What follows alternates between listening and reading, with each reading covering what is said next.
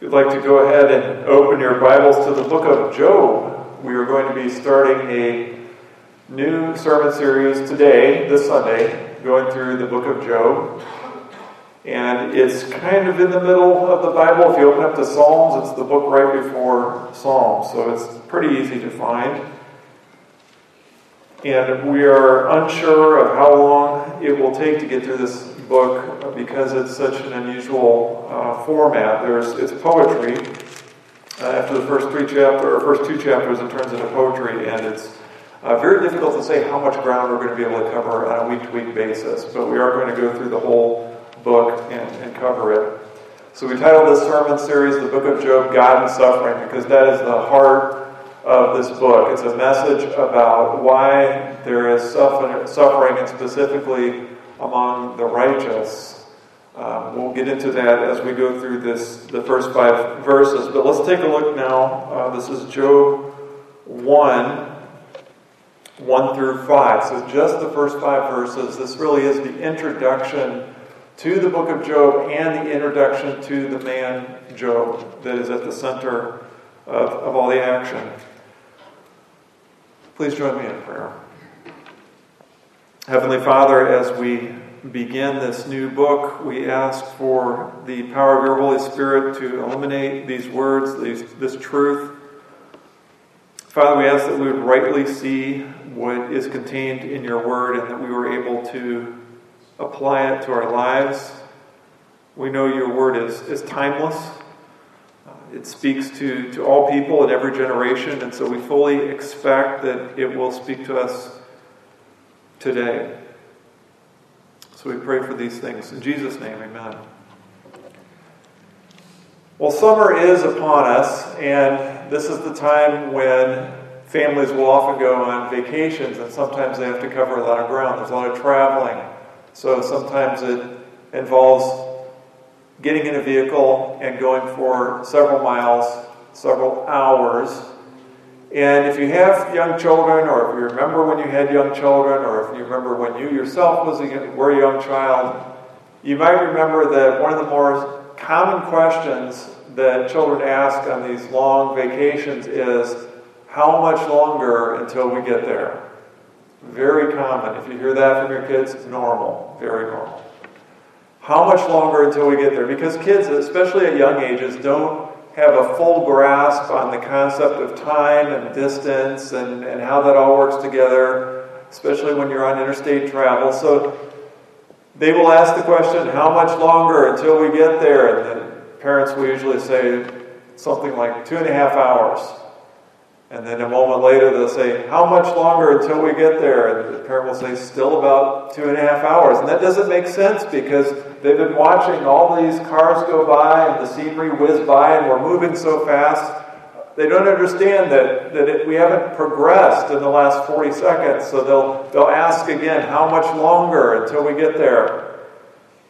And if there is more than one sibling, sometimes they join forces, and you might even get the chant how much longer? How much longer? Maybe even some, some seat uh, jostling from, from behind. And it's at this point where parents usually say something like, Please don't ask how much longer until we get there. I will let you know. And that's usually the end of it. And the reason parents do this is because they know that if they don't put it into it, the children will continually ask that question continually. Now, when it's children in the back seat asking how much longer till we get there, when that's continual, it can be kind of irritating after a while. But when it comes to serving, obeying, and worshiping God, continual is a good thing. In fact, we're commanded to continually worship and serve God.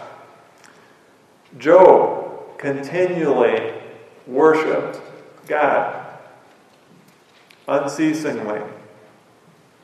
Now, this morning we're going to be introduced to this man named Job. We're going to be given some information, not a lot. But one of the things we are given is that he worshiped continually. He worshiped continually. We're going to see that saving faith is always continual faith. And we're also going to see that continual faith is necessary for glorifying God in the midst of suffering. Let's take a look at the first five verses. This is the introduction to Job, and it's really the introduction to the whole book. There was a man in the land of Uz whose name was Job, and that man was blameless and upright, one who feared God and turned away from evil.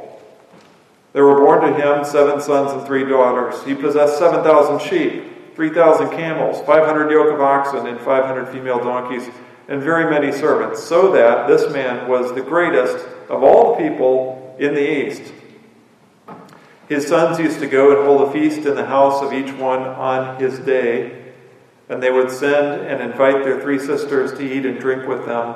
And when the days of the feast had run their course, Job would send and consecrate them, and he would rise early in the morning and offer burnt offerings according to the number of them all. For Job said, It may be that my children have sinned and cursed God in their hearts. Thus Job did continually. There was a man in the, na- in the land of Uz. In the Hebrew, it's Uz. So it's pretty close to the original language, Uz. So a man, somewhat anonymous. We're, we're not given the typical introductory formula. Remember, as we've gone our way, made our way through Genesis, we've seen that a lot. We've seen someone introduced, and then it says, you know, Isaac, son of Abraham, or Abraham, son of Terah. You'll, you'll see that introductory formula that gives the lineage. Sometimes we saw the, the whole um, generational list of everybody that came before the next character or the next person that's being introduced. We don't have that here. So Job is cut off from any kind of lineage or bloodline or family. We don't see that. Some have said this anonymity is so that the reader can more easily relate to Job as we watch him go through this experience. But he is a man, he's a real man. Job is not some fictional character that's being told about a legend uh, that is designed to be, be communicated around campfires late at night. Uh, he was a real man who really lost everything and experienced suffering. In other words, this happened. It, it pains me to even make these kind of comments, but believe it or not, there are critical scholars and others professing to be followers of Jesus Christ who argue that, that Job is uh, simply legend or myth. Let's go ahead and turn to Scripture to verify what the Bible says about Job. This is in the context of God speaking to Jerusalem about the coming judgment. In Ezekiel 14 14, even if these three men, Noah, Daniel, and Job, were in it, they would deliver but their own lives by their righteousness, declares the Lord God. And then a little further on down, Ezekiel 14 20, even if Noah, Daniel, and Job were in it, as I live, declares the Lord God, they would deliver neither son nor daughter, they would deliver but their own lives by their righteousness. So clearly, in the, in the book of Ezekiel, Job is a real man. He, he was a real person. He sat right alongside Noah and Daniel who are also real people. The New Testament also references Job as, a, Job as a real person who demonstrated steadfastness under trial. James, a brother of Jesus, states in James 5:11, "Behold, we consider those blessed who remain steadfast. You have heard of the steadfastness of Job, and you have seen the purpose of the Lord. Of the Lord is compassionate and merciful." So clearly, James expects his readers to be familiar with the man Job and expects them to understand he was a real person. And then finally, Paul quotes the book of Job twice, Romans 11:35, or who has given a gift to him that he might be repaid. That's a quote of Job 41:11. And then 1 Corinthians 3:19, for the wisdom of this world is folly with God, for it is written, he catches the wise in their craftiness. And that's a quote from Job 5:13. So again, Paul quotes Job and assumes that his readers understand that that really happened. So Job is relatively anonymous, but very real. This is a historical account of a man who lost everything. So the same people that call this book a legend or myth are the same ones, unfortunately, that try to convince people that other parts of the scriptures are not true, and they do so at their own peril, and they will have to stand before Jesus Christ and give an account. So, Job, real man in the land of Uz. This was uh, a rather large region. We don't know exactly, we can't pinpoint the exact location of, of where Uz was. Uh, it seems to be east of the Jordan River, so, so east and southeast of the Jordan in the Arabian desert, somewhere around in there. Um, as I said, the more the, the, the further we go back in history, the more difficult it is to verify locations. So this is a real event. When did it take place? Most likely during the pre Mosaic, so pre Exodus, but post flood time period. So, right about the time of the patriarchs, Abraham, Isaac, and Jacob. So, we're very familiar with the, the, the time of, of those guys. We just looked at Genesis. Around the same time is when Job lived and experienced this. Well, how do we know that?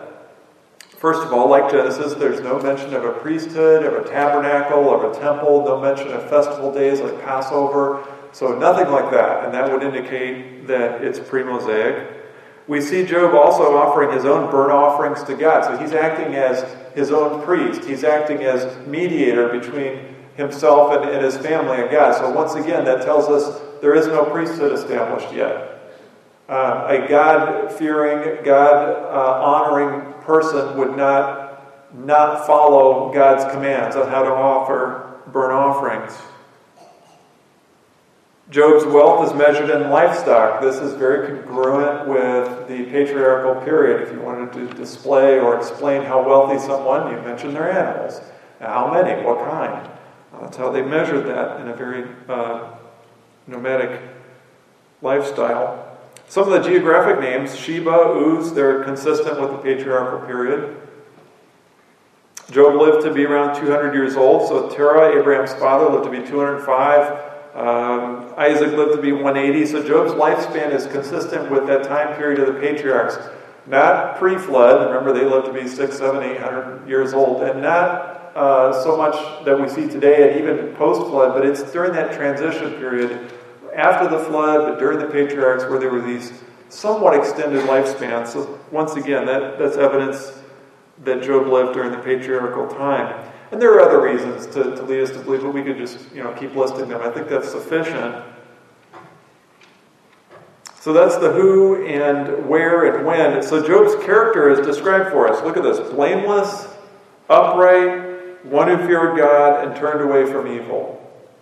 That's a long list. One would have done. Blameless. That, that would have been enough. We've got quite a few descriptors, and we need to remember we're not talking about sinless perfection only Jesus walked the earth and was sinlessly perfect, but wholeheartedly deserved, uh, devoted to God. So Job did not have a divided heart. He wholeheartedly followed and served and feared the Lord. He did not have one foot in faith and the other foot in the world. He didn't pray to God when he needed something and then when everything was running smoothly, just kind of put God in the background. No. No. He was blameless. He had an undivided heart. Upright, morally upright in character. This is the guy you wanted to do business with. Okay, this is the guy you wanted to enter into contract with. This is the guy you wanted to buy and sell from. This is the guy that you knew was not going to cheat you with dishonest scales or make promises that he couldn't deliver on. He was upright, fearing God and turning away from evil. He knew his place in creation. God was God, he was the creator. Excuse, me, God was God, he was the creator. Job was the creation. God was God, he was the man. God was in charge. Job existed by grace. He had a humble submission towards God at all times. And he knew the difference between good and evil, and his practice was to turn away from evil. Good and evil as defined by God. So he avoided it. He stayed away from it. He would not practice it or walk in evil ways. So, all this is important. This fourfold description of Job's character repeatedly hammering away, blameless, feared God, upright. I mean, all these things. It's important because the, the, the, the book here is describing who Job was and his character. And this is important because when everything comes crashing down, we need to understand and have this anchor point. It is not because Job did something wrong. This is foundational for understanding the book. It's one of the keys that unlocks the meaning of this book. So we've got to understand that. When everything is taken away, it is not a punishment for Job's wrongdoing. Now, this is the argument that some of his friends are going to make. But that's not what's going on. Verse 2 seven sons and three daughters, both, both numbers are, are numbers that symbolize uh, completeness. Um, it's been noted that this would have been the ideal family in the ancient Near East, the, the ideal offspring combination. And then verse 3 list of animals and servants 7,000 sheep, 3,000 camels, 500 yoke of oxen, 500 female donkeys, very many servants. So sheep provided clothing and food. This was a big deal in the ancient Near East during nomadic patriarchal times. You needed food, you needed clothing. Couldn't run to the store and buy it. You made it, you manufactured it, you crafted it. Camels, they were very impressive to own. Not everybody had camels. Not everybody had these beasts of burden. He had 3,000. So that tells us a little bit about his level of wealth. It also tells us that Job, uh, Job participated in, in caravan trade. These camels weren't just for decoration. He used them. They, he was able to, to trade with, with far off places, and this was part of what made him wealthy. Oxen, you know, uh, one yoke of oxen was could, could plow a certain acreage. 500 yoke of oxen, we're talking about a very large area that could be cultivated and produce grain. And then it says, So this man was the greatest of all the people in the East. Because of his wealth, because of his prestige, he had a reputation. And it was known all over the land. This guy was, was kind of a big deal. He, he was well known because of all these things. And then verse 4, we're given a detail about their family practice. Each of Job's sons would hold feast days on their respective birthdays. When it says on his day, that's what it means. His day meaning his birthday. So these were birthday parties, and they would invite all the rest of the, the brothers and the sisters, and they would participate in some feasting. And the, the purpose of this is not to show that they were engaging in um, frivolous or extravagant living Yes, they were wealthy. The purpose of this is to show the closeness of the family ties and to show also their, their wealth. Remember, uh, the ESV heading I think here is Job's character and wealth. That's a good heading. That's what we're establishing, and that's what these verses are about. They're trying to show, look, this, this man had a lot, both uh, in terms of family and in terms of wealth and possessions. Now, why is that important? Again, because when everything comes crashing down, we need to understand he's losing everything. He's losing a lot. There was a lot to lose. And that's what this is showing us these birthday parties. Uh, verse 5, remember this is uh, a time period before the establishment of the Old Covenant priesthood, so Job is taking point in his family and he's acting as, as the family priest, and he is the one offering burnt offering sacrifices for atonement on behalf of his family. He was the mediator between uh, the family and, and God. And it says there, in case any of his children had sinned unintentionally.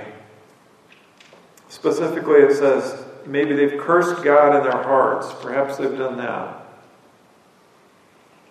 Cursing God becomes the testing point here at the beginning of the book. Uh, you'll know later Satan states that Job will curse God to his face. So that, that's the litmus test. Will God curse God or will, or excuse me, will Job curse God or will Job remain faithful? That's, that's going to be the pivot point to determine if Job passed or failed. Um, and that makes sense. Cursing God would be the opposite of worshiping God. So that's Satan's goal. He wants to flip it around so that Job curses God instead of worshiping. In fact, even later on in chapter 2, his own wife will encourage him to curse God and be done with it. And then the last phrase, thus Job did continually. So everything that was described here, he did continually. He was blameless and upright continually. He worshiped God continually. This was not a one and done. The offering of sacrifices, this vigilant desire to maintain a right relationship with God, was not something that happened once in a while, but continually. Job was the real deal. He, he did not lead a, a double life. There was no wavering with Job. I mean, come on, Scripture places him right beside Noah and Daniel. Um, that should tell us something. This was a righteous man, and he lived as righteously as possible, as righteously as humanly possible before God. So that's the picture that is presented to us in the first five chapters. And I want us to focus on the continual faith that Job had during this time. And I want to draw out a couple applications. Number one, establishing the fact that Job is a righteous man. Now, Job is going to suffer. Uh, if you're familiar with this book, you know what's coming. It's not pretty. And so the book is aimed at answering the question why do the righteous suffer? Not broadly and generally, why is there suffering or evil in the world, but specifically, narrowly, why do the righteous suffer? So when everything falls apart, the reader needs to understand it is not because Job did something wrong. I, I hit on that earlier, just a moment ago, but I'm, I'm re emphasizing it. The reason Job suffers is not because God is dealing out retributive justice for some wrongdoing or some evil that, that Job had committed. So that the question of the book that's being answered is why do the righteous suffer. In other words, I'm doing everything I can to live before God as faithful as I possibly can, and all this junky stuff is happening to me. Why? Okay, that's the question that's going to be addressed. So, number one, this opening introduction is establishing that Job was a righteous man. Number two, the other thing that these first five verses show us is that Job's relationship with God was living and active before everything came crashing down. Job's steadfast faith in God was living and active before the suffering came. So, I mean, we can, we can read the passage again. Before the suffering comes, here he is. He's presented to us as a very righteous man. Everything's running along kind of smoothly, humming along, clicking along. The revenue's coming in. The, the kids are doing great. Uh, the, the livestock are, are producing, the grain is yielding, he's becoming wealthier and wealthier. Everything's going really well. And as they were running smoothly and peacefully for Job, he was continually worshiping and following after God to the best of his ability. This is important to understand. He was continually worshiping God, continually being faithful before all this stuff happened. No complaining, no grumbling, no intermittent worship of God. Again, not a one and done. He didn't presume on his relationship with God. He, he wasn't uh, saying, well, everything seems to be going fine. I think I'll just hit it autopilot and just kind of live my life. He didn't assume that God was always going to be there or that God was always going to watch out for him. No, he was on his knees and he was continually worshiping. God was not an afterthought for Job. God, Job did not think, well, if I have time, I guess I'll, I'll worship God, but I'm just crazy busy right now. I've got a lot of I've got a lot of things to manage here. I'm an important man. If I have time, I guess I'll see what I can do as far as worshiping the Lord. No, that's not it. Why is this so important? It's important to understand that he was worshiping God continually so that when the suffering came, he could glorify God with his response. When he was hit in the face by the Mack truck going 75 miles an hour, he could turn around and offer a God glorifying response. This is critical. It's important for us to see this. We need to know that Job's response didn't just materialize out of thin air. Job wasn't kind of doing a one and done, uh, intermittent worship of God, or, you know, I know he's always there, but I'm not always there for him type of thing. And then when all the suffering came, he just kind of, uh, you know, pulled himself up and said, okay, now I'm ready to face this with a godly response. No. No, he, he wouldn't have been able to, to pull it up together if he had not been continually worshiping God. The response that we're going to see from him, which is remarkable, is not something that he was able to manufacture on the spot. It was only because he had been continually walking with the Lord. I hope we understand that.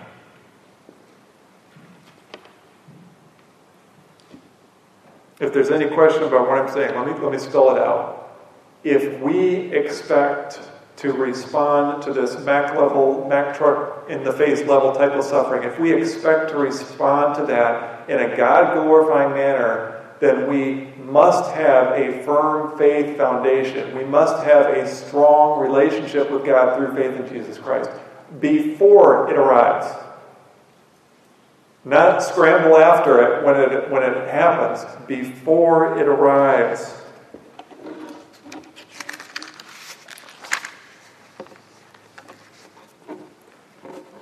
For those of you that have broken a bone, you know what that's like maybe a, limb, an arm or a leg, uh, some kind of extremity. If you've had a cast on for an extended period of time, you know that when the cast comes off, you're, you're not ready right then to go run the marathon with, with the cast that came off the leg the same day. You're, you're not ready to, to, to power lift your max on, on the day that the arm cast comes off, right? Because it's atrophied.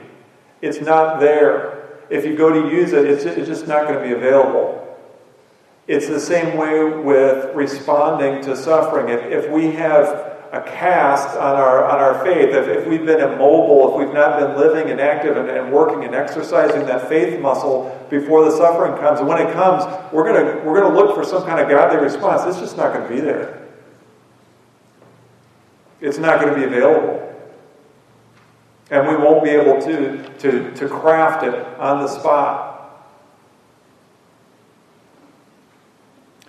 In 1854, Stonewall Jackson, if you remember, he's the, one of the Confederate generals of the Civil War, he lost his wife and son on the same day. The son was born stillborn, and then the wife died very shortly after. And he wrote this letter to his sister in response to, to that suffering.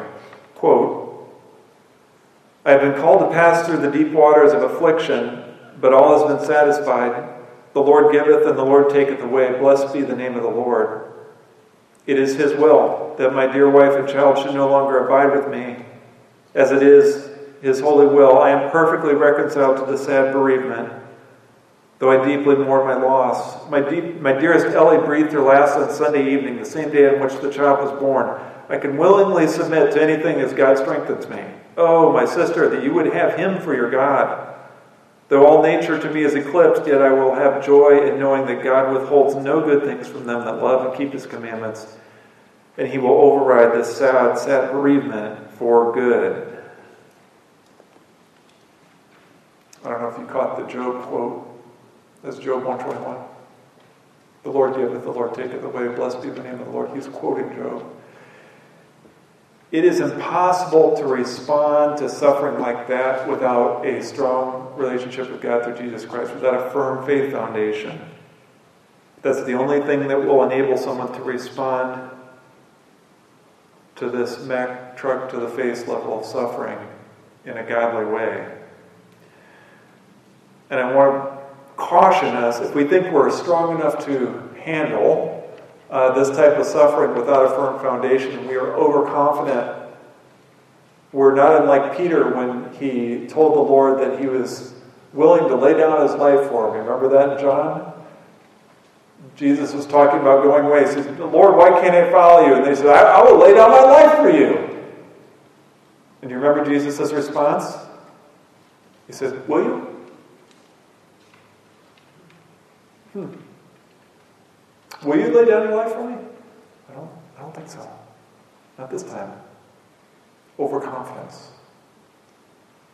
In the same way, if we think we can handle Mack truck to the face level suffering without faith in Jesus, we're, we're mistaken. We're deceiving ourselves. Now, it's possible to get through it. Let's, let's be frank about this. It's possible to get through this type of suffering without a strong, firm faith foundation. I mean, unbelievers do it, right? They get through it. But that's not what we're shooting for. We're not shooting for getting through it, we're shooting for glorifying God. Okay, there's a difference. Big difference. And the only way we're going to glorify God is if we have that firm faith foundation. So the question is this Do you have a strong foundation? Do you have a strong relationship with God through Jesus Christ right now? Do you worship God continually? Not a one and done. Not a one and done. Here's what I mean by one and done. It's not uncommon for Christian camps to have some sort of commitment night during the week of camp. So maybe midweek or towards the end of the week, there's some kind of gathering of these, these junior high students. They're all brought together and a clear presentation of the gospel is given. And the students are encouraged to respond to that invitation by praying and committing their lives to the Lord Jesus Christ. And many of them do. And praise God that they do. And I know for a fact that there are some people that that is a very real event. God is using that to propel them on their journey of faith. God uses that moment, maybe even as a turning point in their life, to call them to Himself and I know for a fact that there are some people that have, have made that commitment at, at camp night and that have gone on to, to worship and serve the Lord for the rest of their lives in a very powerful way. That happens. But I also know that there are many who go through that process and who do not continue on. And that's just the way it is. That's just the, the spiritual economy of God. The general call goes out. Some people respond because He has effectually called them, others do not. We understand that. But here's the problem the problem is when good intentioned teachers or leaders start telling those that are at that commitment night, they tell them this no matter what happens for the rest of your life, you are saved. No matter what you do, no matter where you go, no matter how old you get, no matter how much sin you commit, you are in Christ and nothing can separate you from God because you made that commitment and you invited Jesus into your heart. So, what's the problem with that? Well, that, that's contrary to everything in Scripture. That's not how God operates. God does not respond to people when they snap their fingers and say, I want you in my heart right now. No.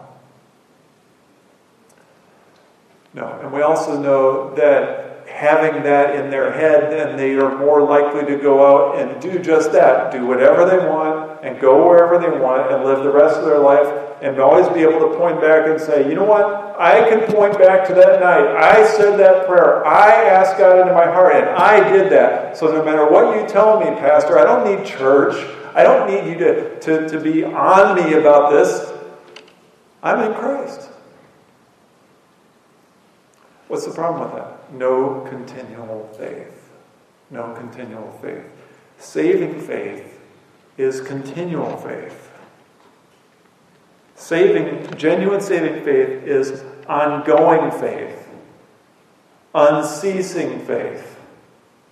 It is continual faith. Do we feed the dog once or continually?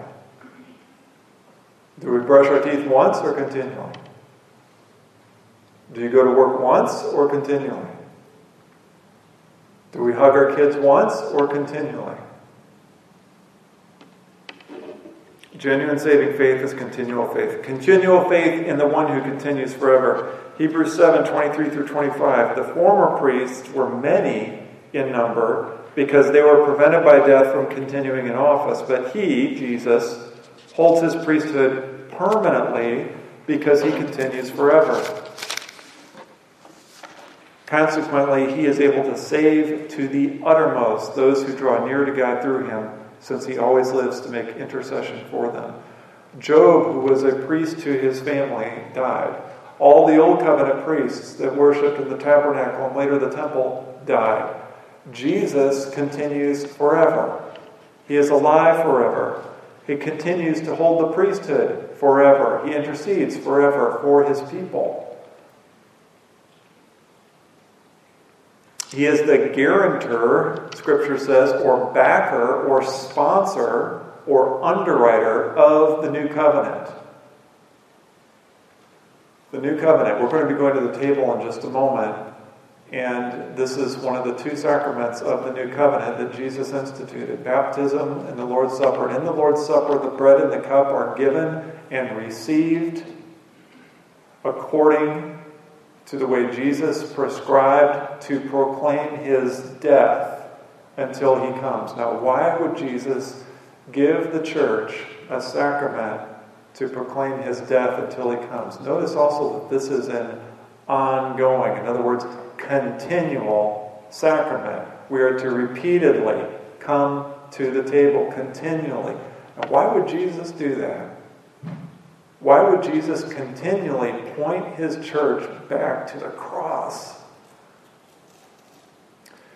Because the cross stands at the center of the new covenant. Without Jesus, there is no forgiveness of sins. Without Jesus, there is no atonement or covering of our sin. So he continually points his people back to his death on the cross to remind them continually of the basis of their faith. You have put your faith and trust in Jesus Christ. Why? Because He is the only remedy, the only antidote for the problem of sin. If you turn to Jesus in faith, His sacrifice, His body, His blood on the cross is sufficient to cover your sin so that you no longer have to pay the penalty. You no longer have to stand before God and experience condemnation, judgment, that's gone. In Jesus Christ because of the cross. Repentance and belief leads to faith, but it is a continual faith. It's not a one and done, it's continual. Jesus is able to save to the uttermost, completely at all times all those who draw near to God through faith in Him. Draw near to God through continual faith in Jesus Christ. Amen. Father, we, we begin this book of Job and we see even here, we see your scripture pointing to Christ. As do the sacraments, as do every part of your word, as does faithful proclamation, as does the history of the church, as does everything you've put in place. You, you point us back to the object of our faith, and that is the person, Jesus Christ, crucified, resurrected, and coming again. Father, we thank you for the grace that enables us to sustain a continuing faith in our Lord and Savior. Amen.